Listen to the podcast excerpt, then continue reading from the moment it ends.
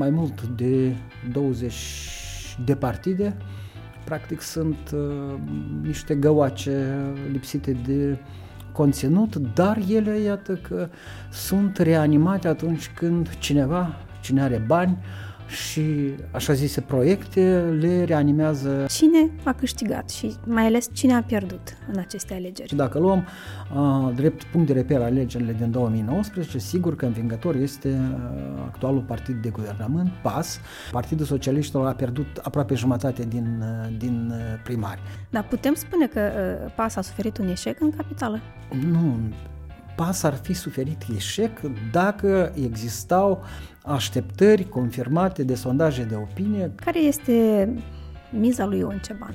Ion Ceban a demonstrat că este o persoană care se poate dezvolta. Dacă el a reușit să-și dovedească acest pro-europenism pe care îl declară, nu știu, vom vedea, există suspiciuni. Despre o influență rusească s-a vorbit foarte mult totuși în această campanie. Autoritățile au documentat și e vorba, așa cum spuneam, de aproape 50 de milioane de, de dolari.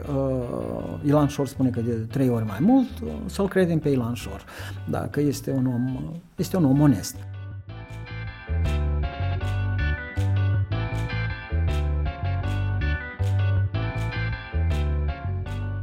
Bună ziua și bine v-am regăsit la podcast ZDC.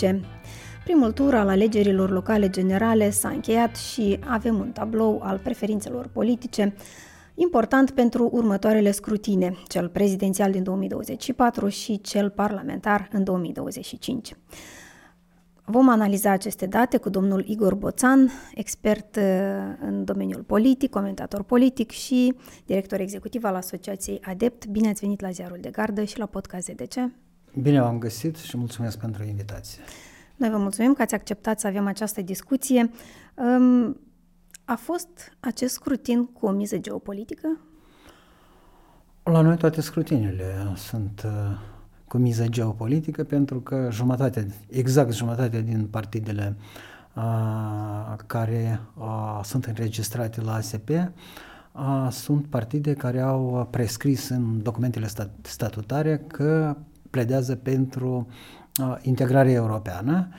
Uh, din cealaltă jumătate, uh, încă o jumătate, uh, de asemenea, își fixează în documentele statutare uh, anumite clauze legate de orientarea geopolitică, fie că este ea uh, pro uh, euroasiatică sau uh, accentele se pun de o manieră așa mai uh, puțin nuanțată, uh, se vorbește despre relații bune cu estul și cu vestul deopotrivă și doar o pătrime din partide nu ating în niciun fel subiectul geopolitic. De aceea, dacă pornim de la documentele statutare ale partidelor politice, a priori trebuie să recunoaștem că acestea uh, sunt uh, hai să spunem așa, angajate într-un anumit uh, trend de politică externă. Și s-a simțit lucrul ăsta și în cadrul acestor alegeri care sunt locale? Sunt locale, dar alegerile locale, așa cum uh, deja ne-am deprins, uh, reprezintă principala competiție care pune în evidență forța partidelor politice.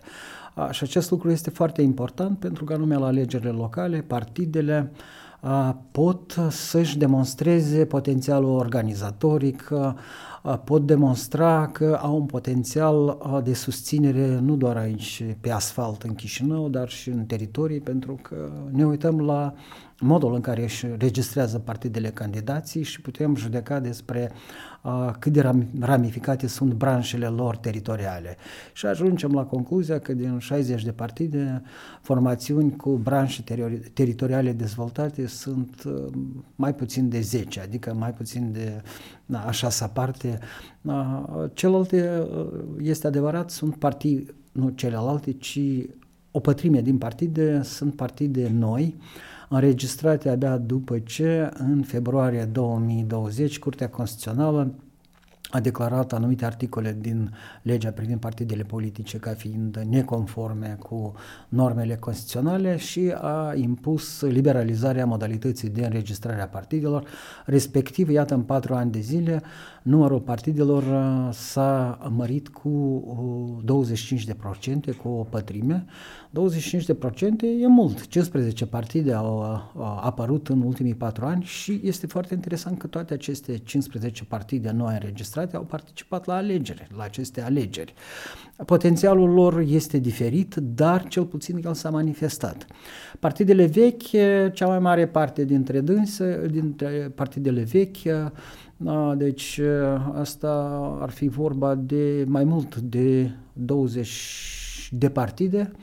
Practic sunt uh, niște găoace lipsite de conținut, dar ele, iată că sunt reanimate atunci când cineva, cine are bani și așa zise proiecte, le reanimează, uh, le resuscită și le pune în în acțiune, cum este, de exemplu, Partidul Renaștere, care timp de 10 ani de zile nu a participat la alegeri, nu a prezentat comisii electorale deci rapoarte financiare așa cum prescrie legea și în mod miraculos, iată, într-o campanie pentru alegeri locale devine o forță jucătoare în, pe scena politică din Republica Moldova. Da, despre acest context și despre aceste partide, cum ați spus, reanimate chiar în preajma alegerilor vom discuta. Doar să trecem în revistă câteva dintre datele preliminare. Avem o prezență de 41% la nivelul întregii Republici Moldova, ceva mai mică decât la scrutinul din 2019. În Chișinău este ceva mai mare, de 41 aproape, față de 39 de procente în 2019. Partidul de guvernământ, PAS, s-a declarat cumva câștigător sau în contextul în care a, a obținut mandate pentru 244 de primari dintre candidații pe care i-a înaintat, Chiar din primul tur, acești primari au luat uh, mandatele. În 19 consilii raionale, de asemenea, au obținut majoritatea. Pe locul 2 um, s-ar afla Partidul Socialiștilor cu peste 100 de primari aleși din primul tur și 9 consilii raionale. Um, de asemenea, vedem că mișcarea alternativă euro, de euro, alternativă națională a lui Unceban a luat uh, preponderent rezultate uh, semnificative în Chișinău majoritatea dintre cei care au ieșit și au făcut declarații se declară câștigători. Cine a câștigat și mai ales cine a pierdut în aceste alegeri? Pentru a răspunde la această întrebare trebuie să fixăm uh, punctul de reper.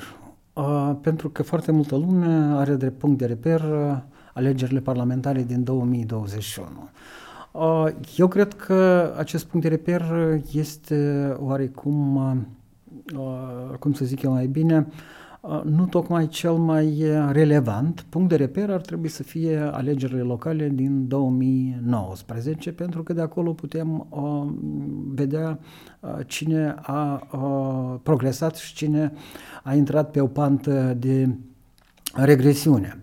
Și pentru Dar, că electoratul se comportă diferit la absolut, locale și la exact, parlamentare. Exact, ați, ați uh, intuit exact ceea ce vreau să vă spun. La alegerile locale, alegerile locale de obicei se numesc alegeri administrative sau cel puțin politico-administrative, pentru că oamenii participă la viața publică, deci mai degrabă uh, sunt alegeri politico-administrative. Uh, în pofida faptului că legea privind administrația publică locală împuternicește uh, Consiliul cu puterea uh, deliberativă, iar primarii sunt uh, deci persoane reprezentative, dar și persoane care implementează deciziile Consiliului.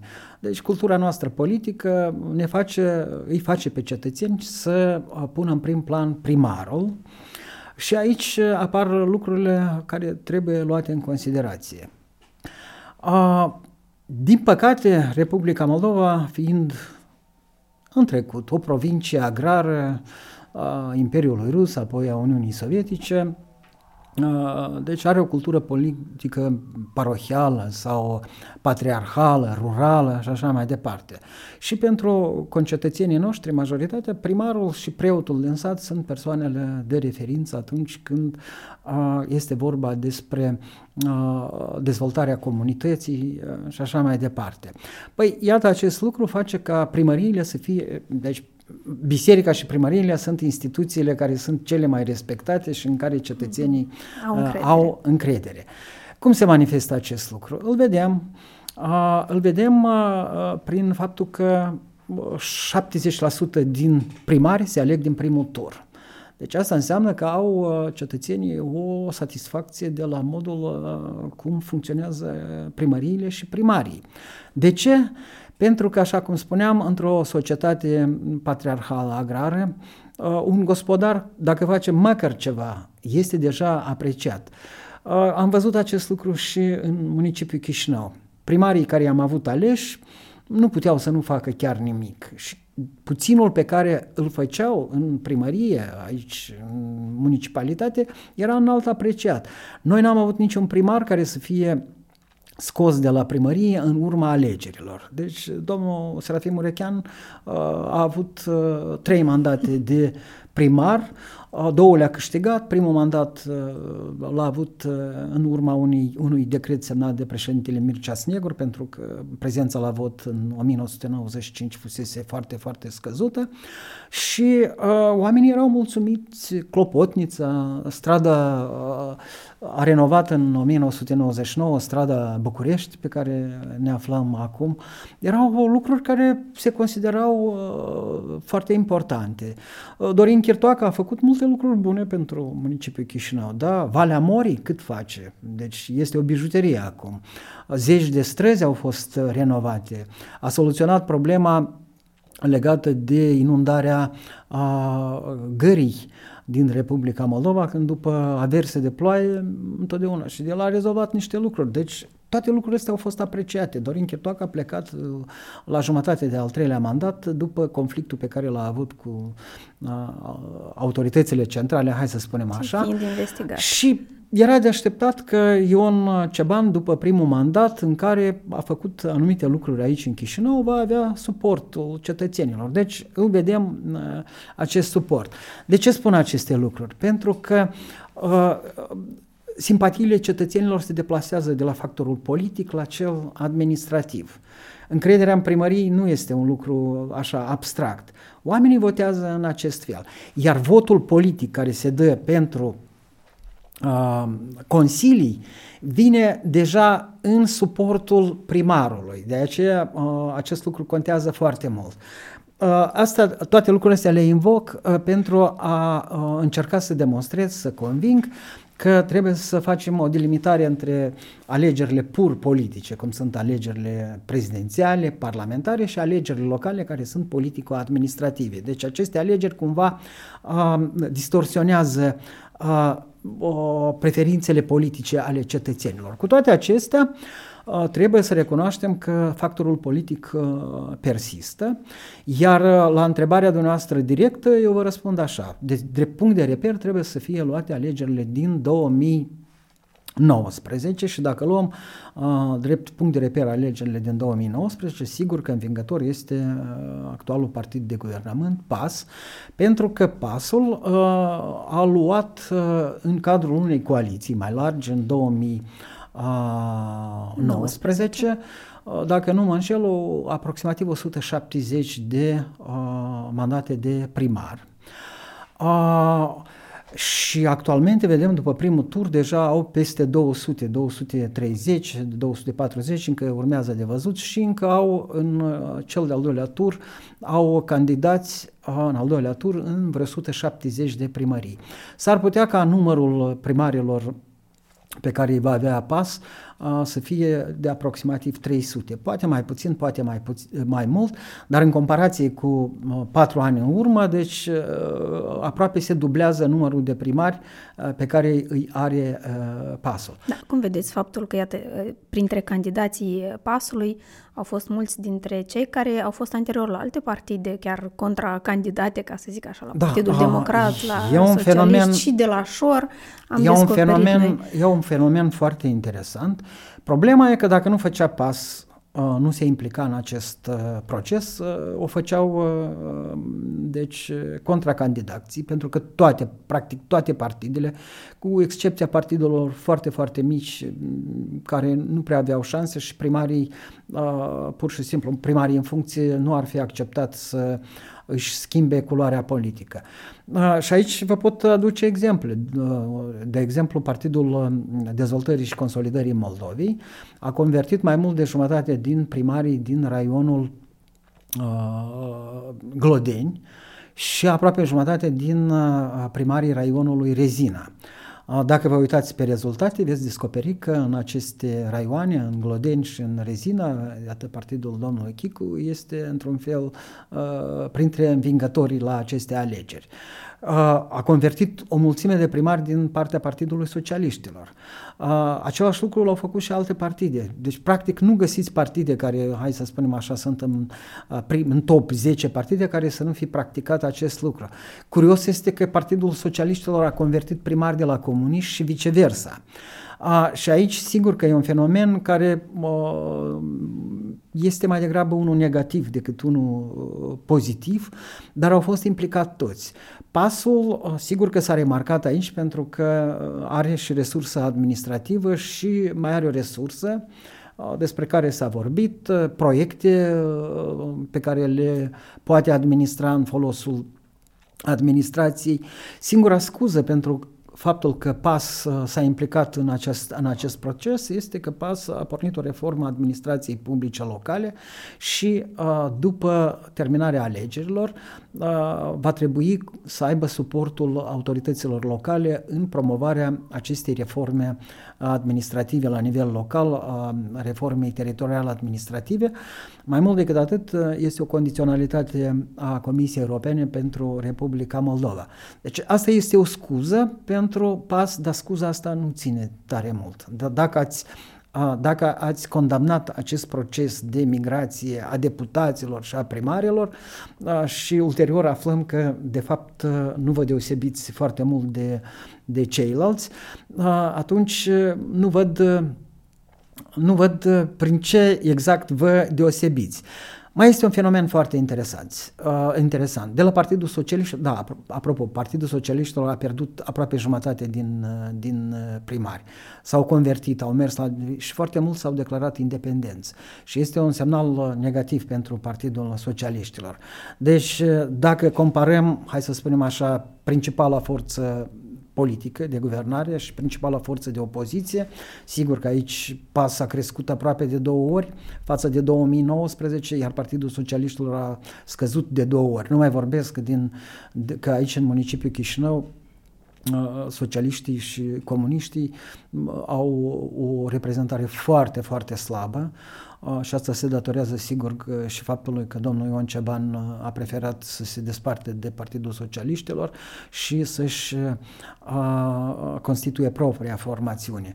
Da. Pentru că l-ați pomenit pe Ion Ceban, Ion Ceban s-a limitat doar la municipiul Chișinău. Deci în municipiul Chișinău a, a învins în capitală și mai are, dacă nu mă înșel, trei primari aleși deși a avut candidați în toate uh, cele 19 comunități din cadrul municipiului Chișinău. Așa că uh, dacă luăm drept punct de reper anul 2019, învingător este uh, PAS, a, deci, dar, dar urmează niște negocieri complicate, probabil, în consiliile raionale, întrucât PAS a luat o majoritate, să zicem, confortabilă doar în câteva consilii. Da. Ă, iar în restul, probabil, există foarte multe șanse ca ceilalți să se coalizeze împotriva pasului sau cine știe ce fel de coaliții ne mai pomenim Noi că înțelegem fac. că aceste ă, negocieri ă, vor fi interesante, dar eu nu cred că ele sunt determinante pentru uh, reformă și așa mai departe, mai cu seamă că au existat foarte multe discuții în societate, că consiliile raionale sunt în general uh, puțin importante, s-a discutat de, despre trecerea la uh, organizarea administrativă cu un, cu, un, cu, un singur, cu un singur nivel.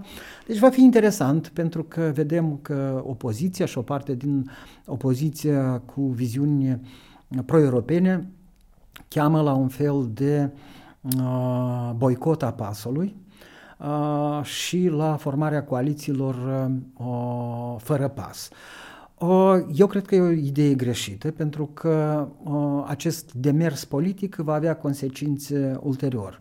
Uh, cred că la nivelul uh, primăriilor, uh, la nivelul consiliilor locale de nivelul întâi, se va proceda ca de obicei. Consilierii locale vor avea mână liberă să decidă cum crede ei că e mai bine să rezolve problemele a localității, iar la nivel raional vor, vor exista negocieri, dar vom vedea. Eu nu cred că asta deja e un fapt determinant. A mai fost un lucru pe care am vrut să-l menționez și că îmi scapă deja, dar cred că pe parcursul da, discuției mai revenim. revenim da. Sigur. Um, la Chișinău era vreo șansă ca uh, candidatul Partidului Acțiune și Solidaritate, domnul Lilian Carp, să se afirme mai, mai pregnant, să, să ajungem totuși în turul 2, pentru că cumva se aștepta ca Ion Ceban să câștige, dar nu știu, dumneavoastră ați așteptat că el să câștige chiar din primul tur? Uh, noi am descoperit uh, a câta oară la aceste alegeri că, slava Domnului, în Republica Moldova, știința sociologică e bine dezvoltată. Deci noi avem vreo 5-6 companii sociologice care lucrează foarte calitativ. Noi ne-am așteptat că Ion Ceban uh, va câștiga și eu am argumentat uh, uh, prin experiența domnului Serafim Urecheanu și a lui Dorin Chertoacă că primarul care reușește să ia în alegeri sau prin numire primul mandat, al doilea îl ia ușor, al treilea îl ia și mai ușor uh, și poate sta la primărie uh, atâtea mandate de câte este de câte are nevoie, de câte vrea. Noi avem câteva localități, zeci de localități unde primarii sunt la al șaselea, la al șaptelea, mandat la al optulea, da. da, începând de la... E vorba da. de sat, aici e vorba de capitală unde da, lucrurile este capitală, sunt diferite. Da, este vorba de capitală unde lucrurile pot fi puse în evidență mult mai abitir decât la nivel local, în sate și așa mai departe.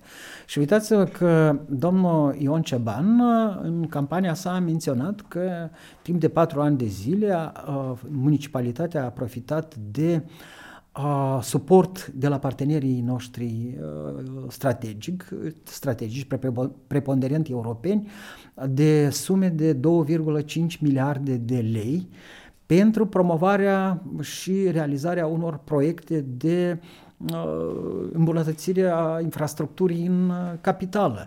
Deci e un suport foarte, foarte uh, mare din afara, uh, hai să spunem așa, din afara țării.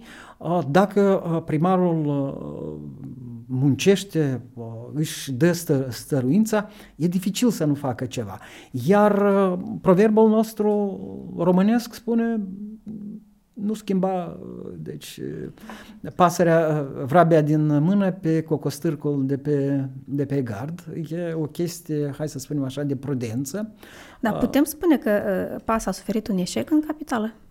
Nu, PAS ar fi suferit eșec dacă existau așteptări confirmate de sondaje de opinie că, iată, pot mm-hmm. câștiga capitala. Eu de ce spun că știința sociologică în Republica Moldova, iată, se manifestă foarte, foarte bine și acest lucru era așteptat.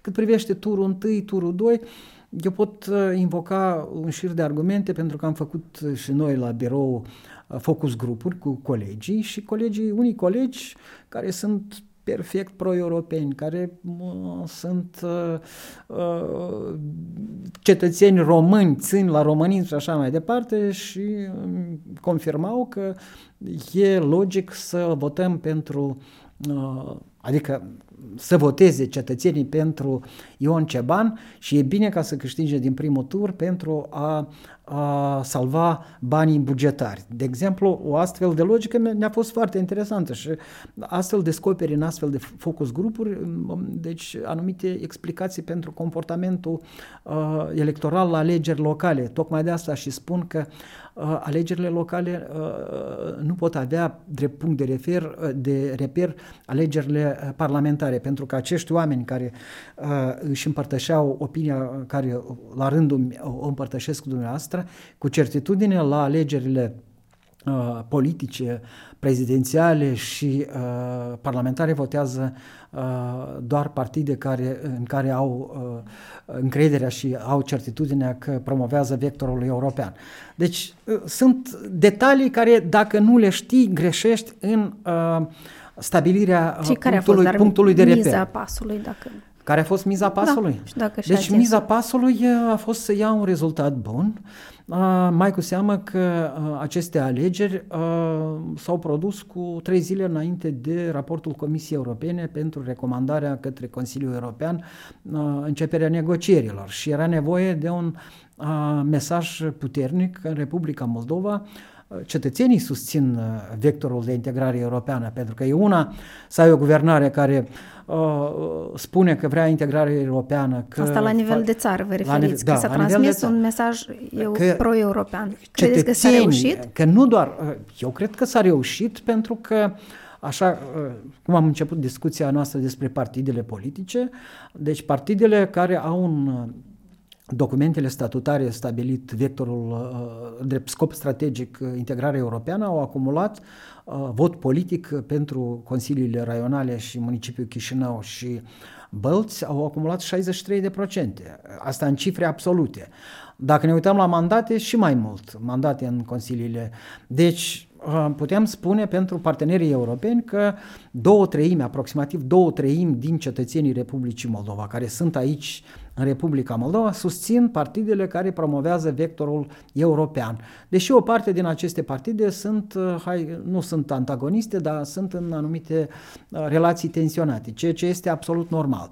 Dacă adăugăm la asta o treime din cetățenii Republicii Moldova cu drept de vot care sunt în străinătate și nu participă la alegerile locale, iar cei de peste hotare știm că în proporție de aproximativ 90% susțin vectorul european, noi n-am greșit dacă am spune foarte apăsat că trei pătrimi din cetățenii Republicii Moldova susțin vectorul integrării europene. E foarte important pentru partenerii noștri din Uniunea Europeană să știe că nu doar guvernarea promovează acest uh, mesaj pro-european, cetățenii țin mult la uh, acest proiect în care este implicată țara noastră. Și aceste rezultate vor conta și atunci când se va lua decizia și la nivelul uh, Consiliului să sperăm că vor conta pentru că am văzut raportul, am văzut că uh, aproximativ două treimi din uh, condiționalități au fost îndeplinite, iar cele mai grele capitole legate de reforma justiției, de oligarhizarea și uh, ce era uh, combaterea corupției, Uh, rămân uh, lucruri care, uh, deci sarcini care încă urmează a fi atinse.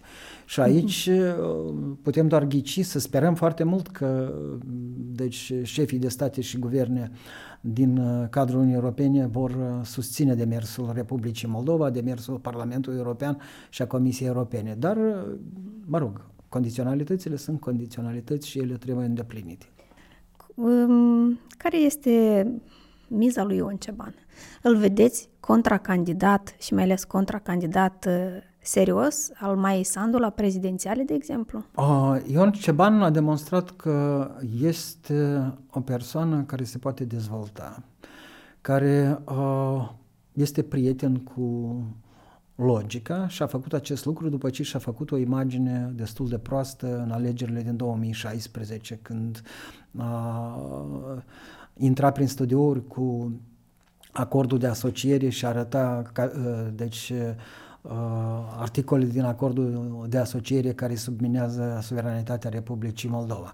Deci Ion Ceban uh, a făcut un salt din 2018 în 2019, deci transfigurându-se esențial calm, rațional, lucru care l-a ajutat să câștige alegerile din 2019 și asta a fost chezășia pentru victoria, iată, din aceste alegeri.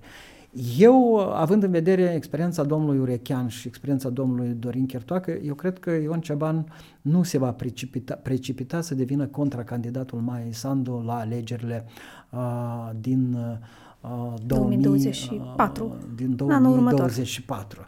Ion Ceban, din punctul meu de vedere, are destulă inteligență uh, să înțeleagă că ar fi o greșeală să întrerup, uh, să încerce să întrerupă mandatul sau să o uh, învingă, să o confrunte pe Maia Sandu uh, în demersul ei, eventual pentru al doilea mandat. Maia Sandu a pornit un proces care trebuie dus la, la capăt.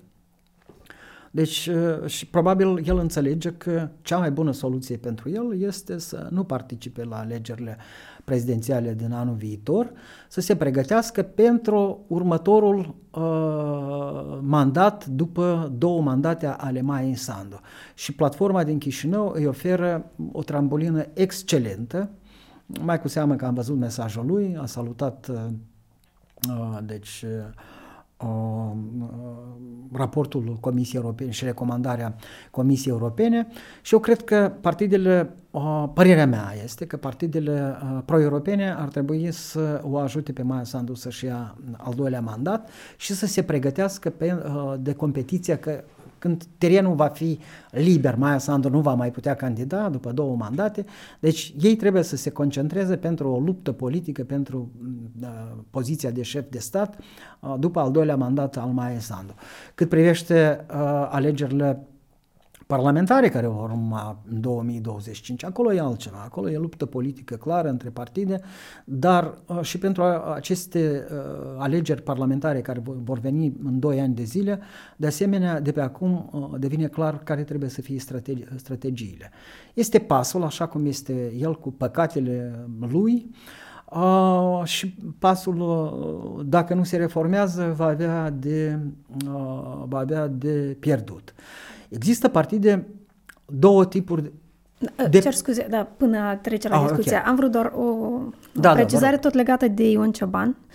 Dacă el a reușit să-și dovedească acest pro-europenism pe care îl declară, dacă este convingător în nu știu, asta e Ceea problema, asta e problema lui Ion Ceban, dar Ion Ceban are un argument uh, puternic uh, și acest argument puternic este, uitați-vă, da, el a fost membru al Partidului Comuniștilor, a fost membru al Partidului Socialiștilor, dar mi-amintesc că dumnealui spunea, dar oare nu au fost comuniștii cei care au uh, semnat, deci președintele Voronin, având mandat pentru integrarea Moldovei în Uniunea Rusia-Belarus, nu a fost uh, Vladimir Voronin cel care a semnat decretul de integrare europeană?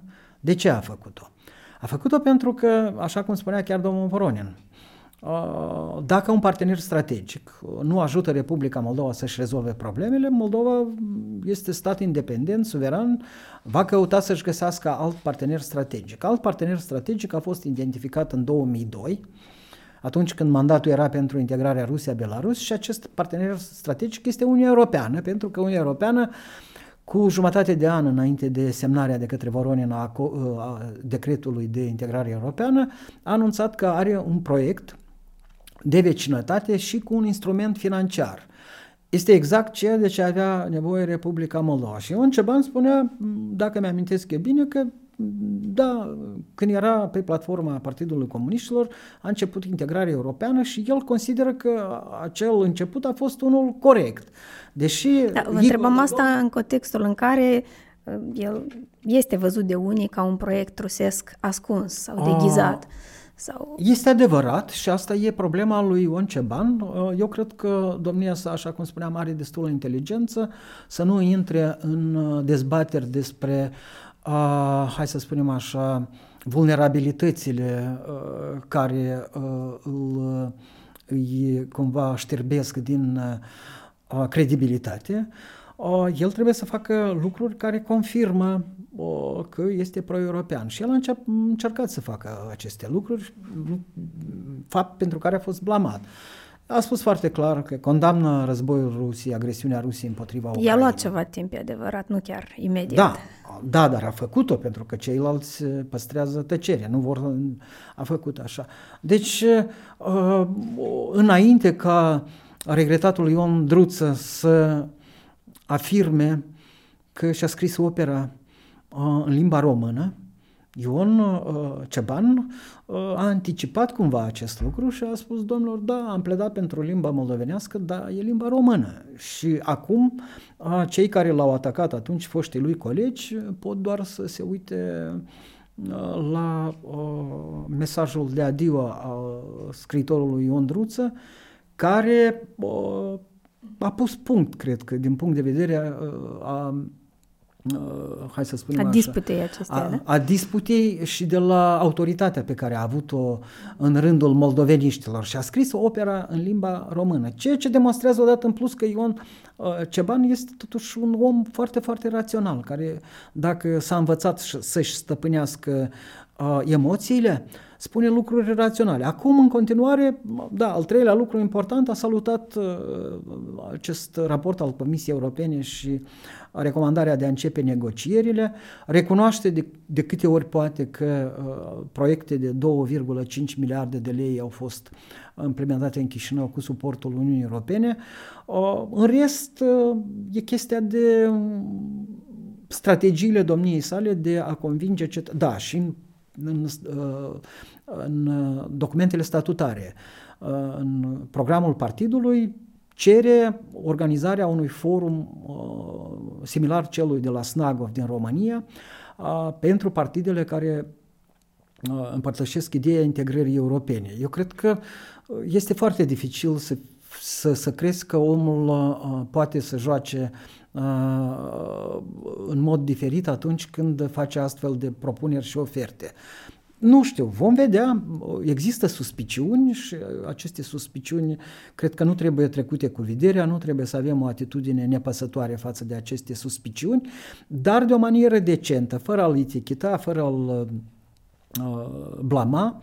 Uh, Rămâne dacă să dovedească, să da, să-i cerem, să-i cerem, să-i cerem, da, dovezi în plus, uh, pentru că uh, Uh, argumentele lui, așa cum le prezintă domnia sa, mie mi se par pertinente, cel puțin.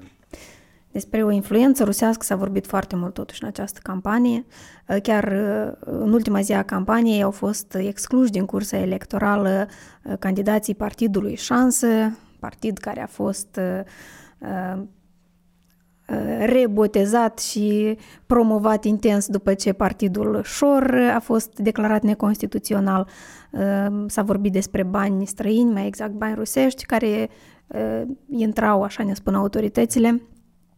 Ehm, a, a fost, s-a simțit această prezență rusească sau rezultatele, chiar dacă au fost excluse aceste persoane și acești candidați, au fost influențate sau s-a, s-a reușit a preveni?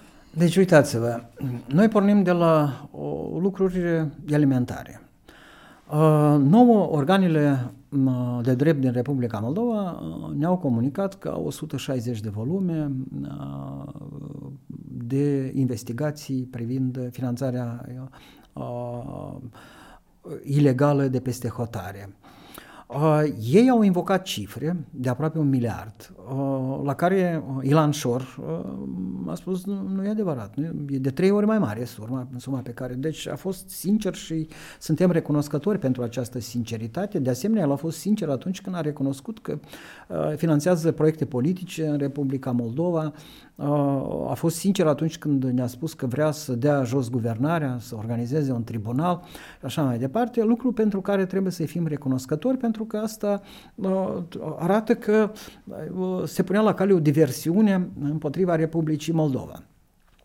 Acum, autoritățile ne spun că banii vin din Rusia și asta e implicarea Rusiei. Dacă vorbim despre implicarea Rusiei, uh, trebuie să luăm în considerație că, iată, autoritățile au documentat și e vorba, așa cum spuneam, de aproape 50 de milioane de uh, de dolari. Uh, Ilan Șor spune că de trei ori mai mult, să-l credem pe Ilan Șor, dacă este un om, este un om onest. Acum hai să vedem uh, dacă nu sunt bani din Rusia, de unde putea să aibă Ilan Șor așa bani.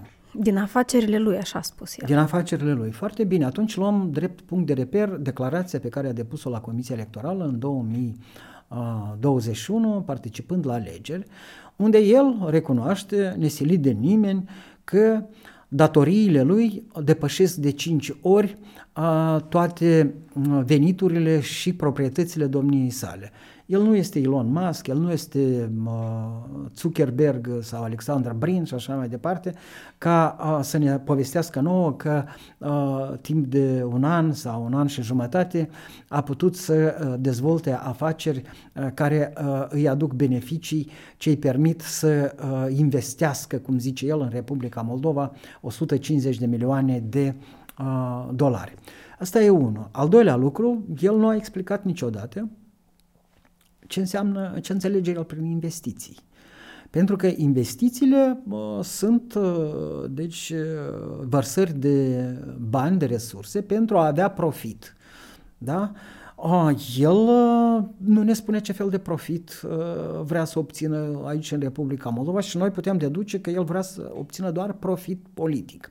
Iar obținerea profitului politic prin metode uh, ilegale uh, nu se numește alt, ce, altfel decât corupere. Și dacă e vorba de corupere, atunci autoritățile sunt în drept să intervină și foarte bine au făcut că au intervenit. Noi am văzut că, de asemenea, Ilan Șor și colegii lui au fost sinceri atunci când pe scările Comisiei Electorale Centrale, imediat după declararea neconstituționalității partidului Șor, au spus că noi vom avea atâtea formațiuni de câte, câte vom dori, Uh, și vom merge cu eșalonat, cu câteva coloane în alegeri, lucru care s-a confirmat, iarăși trebuie să le fim recunoscători că ceea ce au, uh, uh, ceea ce au spus, deci au, au, au și făcut. Acum să vedem partidele în care. Partidul Șansa. Ce e Partidul Șansa? Partidul Șansa e partidul nașe, care uh, copie uh, un, o mișcare politică de tineret din Federația Rusă, putinistă, care se numea Naș, o mai porecleau nașistă și așa mai departe, și care s-a dizolvat. Această formațiune niciodată nu a participat la alegeri. De unde o astfel de formațiune poate avea un astfel de potențial organizatoric dacă ea are vreo 2-3 ani de când a fost constituită și n-a participat niciodată la alegeri. Deci e uh, absolut evident că s-a pompat în această organizație și s-a popat mult. Sau partidul Ei Renaște. și recunoșteau, ei spuneau proiectele partidului șanse și ale echipei da, lui, da, da. lui da, Deci eu, ei recunoscând, da. ei au recunoscut ei că are loc pentru că era necesară transferul era, de da, imagine. Era, da, transferul de imagine asta, contează eludarea hotărârii curții, prevederilor curții constituționale, asta contează. Iată eludarea uh, hotărârii curții constituționale facem așa, din partidul ușor facem partidul ș, da? Șansa. Și foarte bine că a devenit problema e cu de unde bani. De unde bani, băieți? Cum vin acești bani? A, dacă ei vin ilegal, voi sunteți încălcați legea, voi uh, influențați rezultatele. Uh, și sau, uh, iată, autoritățile ne spun de 160 de volume. Pentru noi este interesant să vedem calitatea acestor să vedem rechizitoriile și calitatea acestor rechizitorii. Decizia luată chiar înainte de campanie, vi se pare corect? Care? Decizia de a-i exclude din, din cursa electorală. Mie mi se pare absolut corectă. Pentru că altminteri eu nu știu... Uh, mă refeream nu, la timp, adică nu, ar fi putut mi se pare, să se întâmple mai devreme. Mie mi se pare absolut uh, relevantă pentru că dacă... Uh, înțelegeți, aici e o problemă de încredere. Uh, pentru că uh, fără implicarea CSI-ului, eu nu știu ce s-ar fi întâmplat. Comisia Electorală Centrală și Justiția din Republica Moldova nu știu cum ar rezolva această problemă. Deci problema e încredere. Avem noi încredere în instituțiile uh, de drept din Republica Moldova sau nu? Dacă nu avem încredere, atunci procedăm așa cum procedează socialiștii, comuniștii. De exemplu, uh, Igor Dodon, după alegerile din Bașcanului din Găgăuzia, spunea că experiența lui de zeci de ani și participare din zeci campanii îi permit să afirme că o eludare a normelor de drept, o corupere a legătorilor și a tot ce e pe pământ mai uh, abitiră decât ceea ce s-a întâmplat în Găguzia nu există. Și a spus, dar eu nu voi contesta aceste alegeri, pentru că am interesul ca în Republica Moldova să se compromită totul. Deci, dacă uh, Partidul Socialiștilor și liderul acesta procedează de așa natură, eu mă întreb, uh, cei mai bine și cei mai corect? Să am încredere în instituțiile statului care ne-au prevenit că în Găgăuzia are loc eludarea normelor legale, finanțare o confirmă Igor Dodon, dar spune că nu vrem să contestăm pentru că vrem ca această guvernare să se compromită. Și dacă dar e așa, și dosarul după asta exact, avut și dacă e așa, îi mulțumim și lui domnului Dodon, la fel cum îi mulțumim domnului Șor, că ne-a prevenit, că ne-a transmis un mesaj foarte clar, atunci eu revin la problema încrederii. Avem încredere în ceea ce spune SIS sau nu? Dacă nu avem încredere, atunci situația e foarte proastă. Dacă avem încredere, o, ce fel de încredere avem? Eu zic să avem încredere doar parțial, iar uh, decizia finală uh, să avem încredere sau nu, uh, să o luăm după ce vom vedea aceste dosare ajunse pe masa judecătorilor și judecate. Pentru că altminteri, oricum, dacă a fost o decizie greșită, bumerangul va veni în fruntea actualei guvernări. Dacă a fost o, alege, o decizie corectă, atunci vom vedea roadele pozitive. Apropo, principal beneficiar a excluderii șansei din alegeri este Partidul Socialiștilor. Principalul beneficiar. Au uh, acumulat ei voturile pe care, care s-ar fi dus la șansă? Sigur că da, sigur că o, o bună parte, pentru că o parte s-au dus acolo unde a avut înregistrate uh, Partidul Renașterii, uh, au trecut, uh, deci ei s-au mobilizat, au fost foarte uh, uh, abili în această mobilizare au votat uh, candidații uh, acestui partid, iar unde nu au avut cetățenii uh, în mod, uh, mă rog, uh, evident, uh, au votat ce au putut să voteze din forțele politice prorusești. Asta e. Așa că urmează încă să, să vedem, dar dacă nu intervenea CSE-ul, întrebarea era chiar să ne spună de ce uh, timp de mai bine de o an și jumătate avem această stare de urgență și prelungirea ei uh, repetată. Pentru că, da, pe 3 noiembrie am zis dacă uh, situația a fost atât de gravă și noi nu am știut despre gravitatea acestei situații și ea s-a manifestat, iată, prin uh, această uh, hiperactivizare a partidului Șansa și uh, fraudarea alegerilor prin coruperea alegătorilor a fost uh, întreruptă datorită CSE-ului, așa criticat cum e el, totuși există o rațiune pentru ca acest CSE să-și continue activitatea. Dacă nu, atunci la revedere, pentru că altminteri, uh, într-adevăr, lucrurile devin de neînțeles. Am vorbit despre prezidențiale, spuneați că Maia Sandu ar fi cea care ar avea totuși cele mai multe șanse să mai ia un mandat. Sondajele. Eu nu întâmplător am menționat sondajele. Sondajele o acreditează cu cea mai mare încredere și ar fi, ținând cont de procesul pe care l-a început domnia sa și formațiunea pe care, care o susține, ar fi, uh, din punctul meu de vedere, ar fi cumva mm, nu tocmai corect uh, ca acest avânt care de integrare europeană, la asta mai, să fie întrerupt, uh, mai cu seamă că dacă începem negocierile, dacă începem negocierile, Uh, trebuie să vedem uh, când Republica Moldova ar putea beneficia de accesul la fondurile europene. Pentru asta contează acum. Uh, da, așa. Asta contează la fel și în contextul uh, parlamentarelor. Uh, e... Da, dar la parlamentare nu trebuie să uităm că la parlamentare avem 101 deputați și acești 101 deputați pot fi din diferite formațiuni politice, nu alegem o singură persoană și dacă sunt din diferite partide politice, interesul societății ar fi ca reprezentarea în Parlament să fie diversă.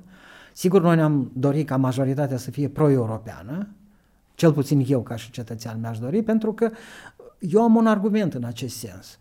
Noi am avut consens național doar pe platforma integrării europene. Și acest consens național s-a manifestat la 24 martie 2005, când 101 deputați, la inițiativa Partidului Comuniștilor, au semnat, au votat declarația de integrare europeană. Deci pe acea platformă erau și comuniștii și toți erau și ulterior lucrurile s-au schimbat, dar este singurul exemplu când noi am avut uh, consens național. De ce nu am pledat în continuare pentru platforma care aduce consens uh, național în societatea noastră. Și ea poate fi doar cea europeană. Dar iată ce va fi pe această platformă. Asta contează. Spuneam că pasul este reticent la comunicare și asta este ceea ce îl caracterizează. Al doilea lucru, eu mai văd încă două coloane pro-europene, una din partidele extraparlamentare, care în privința cărora nu există, cum ați menționat și dumneavoastră niciun fel de reticențe că ar fi uh, uh, partide deghizate și așa Care avea agende ascunse. Da, da, da. Și uh, de ce nu, iată și pro-europenii mai recenți care uh, și-au introdus în documentele statutare uh, aceste clauze privind integrarea europeană. Uh, și uh, dacă se întâmplă așa, atunci uh, am avea certitudinea că pentru alegerile parlamentare pot merge trei coloane uh, pro-europene. Sigur că ne-am, ne-am dorit să fie una, ideal. Dacă sunt două și pas este incapabil să-i atragă pe extraparlamentari care împreună, extraparlamentari cu Mm, în privința cărora nu există dubii. De exemplu, uh, Partidul uh, Social-Democrat European, fostul Partid Democrat, uh, are un rezultat foarte bun la aceste alegeri. Și acesta după ce partidul, bun, a fugit Plahotniuc, după care uh, au avut loc două divizări în cadrul partidului. Deci, domnul Nichiforciuc și-a format uh, mișcarea Respect Moldova și a fost foarte activ la Florești, de unde este, iar uh, Pro-Moldova s-a transformat în Partidul Democrat Modern și a fost foarte activ doar în raionul Cahul. Deci aceste două partide sau uh, două uh, segmente s-au disprins și nu știu dacă mai există obiecții la uh, puritatea pro-europeană a Partidului Social-Democrat European, fost Partidul Democrat, după remanierele pe care le-au făcut. Același lucru se referă la Partidul Liberal Democrat, care are un rezultat modest, dar promițător. Și în privința Partidului Liberal Democrat, de asemenea, nu ar trebui să existe niciun fel de mm, dubii că promovează ideea europeană. Dacă punem împreună voturile acumulate de aceste două partide, sunt peste 10%. Dacă adăugăm aici uh, rezultatul relativ încurajator al cubului, uh, sunt uh, alte formațiuni care au avut un rezultat modest, dar încurajator. Deci noi ne-am convinge că există destul de, uh, hai să spun, destul, uh, destul suport pentru un uh, bloc electoral sau pentru o singură uh, sau o alianță pro-europeană în privința căruia nu există niciun fel de uh, de dubii că promovează la modul cel mai sincer integrarea europeană. În privința partidelor care lumea zice, mulți observatori, că ar putea fi deci niște cai, cai troieni și așa mai departe, să vedem să vedem cum evoluează lucrurile, dar sondajele de opinie ne spun foarte clar. Și încă un lucru, Igor Dodon uh, s-a lăudat uh, public că, iată, i-a dat o lovitură uh, pasului, că pasul a pierdut 200 de mii de alegători la aceste alegeri. Lucru straniu pentru că 200 de mii de alegători la care se referă Igor Dodon sunt peste hotare, ei nu pot participa la alegeri locale, dar acești 200 de mii de alegători pot fi chemați la urne pentru alegerile prezidențiale și cele parlamentare care urmează într-un an și peste doi ani. Așa că există mai degrabă uh, există mai degrabă temei pentru un optimism foarte, foarte precaut uh, și aceste alegeri locale uh, servesc drept temelii pentru acest uh, optimism precaut. Așa văd lucrurile. Mm-hmm. Și întrebarea mea de final ar fi dacă există riscul să ne abatem de pe calea aceasta uh, pro-europeană, în contextul în care există și, uh, vedem, uh, diverse intenții din partea Rusiei de a destabiliza Republica Moldova, în contextul în care și partidul aflat la guvernare face erori da. sancționate de populație. Da, există acest risc, noi nu putem uh, face abstracție de acest risc. Dacă nu ar exista riscul, uh, nu ar trebui să existe CSE-ul. Deci atâta timp cât CSE-ul uh, rămâne reactivat în fiecare două luni de zile, probabil autoritățile înțeleg că acest risc există. Cum se manifestă el, am văzut. Ilan Șor nu are de unde avea 150 de milioane dacă facem estimările pe care el le confirmă ca să le investească în așa zis proiecte politice din Și cum poate fi redus acest risc?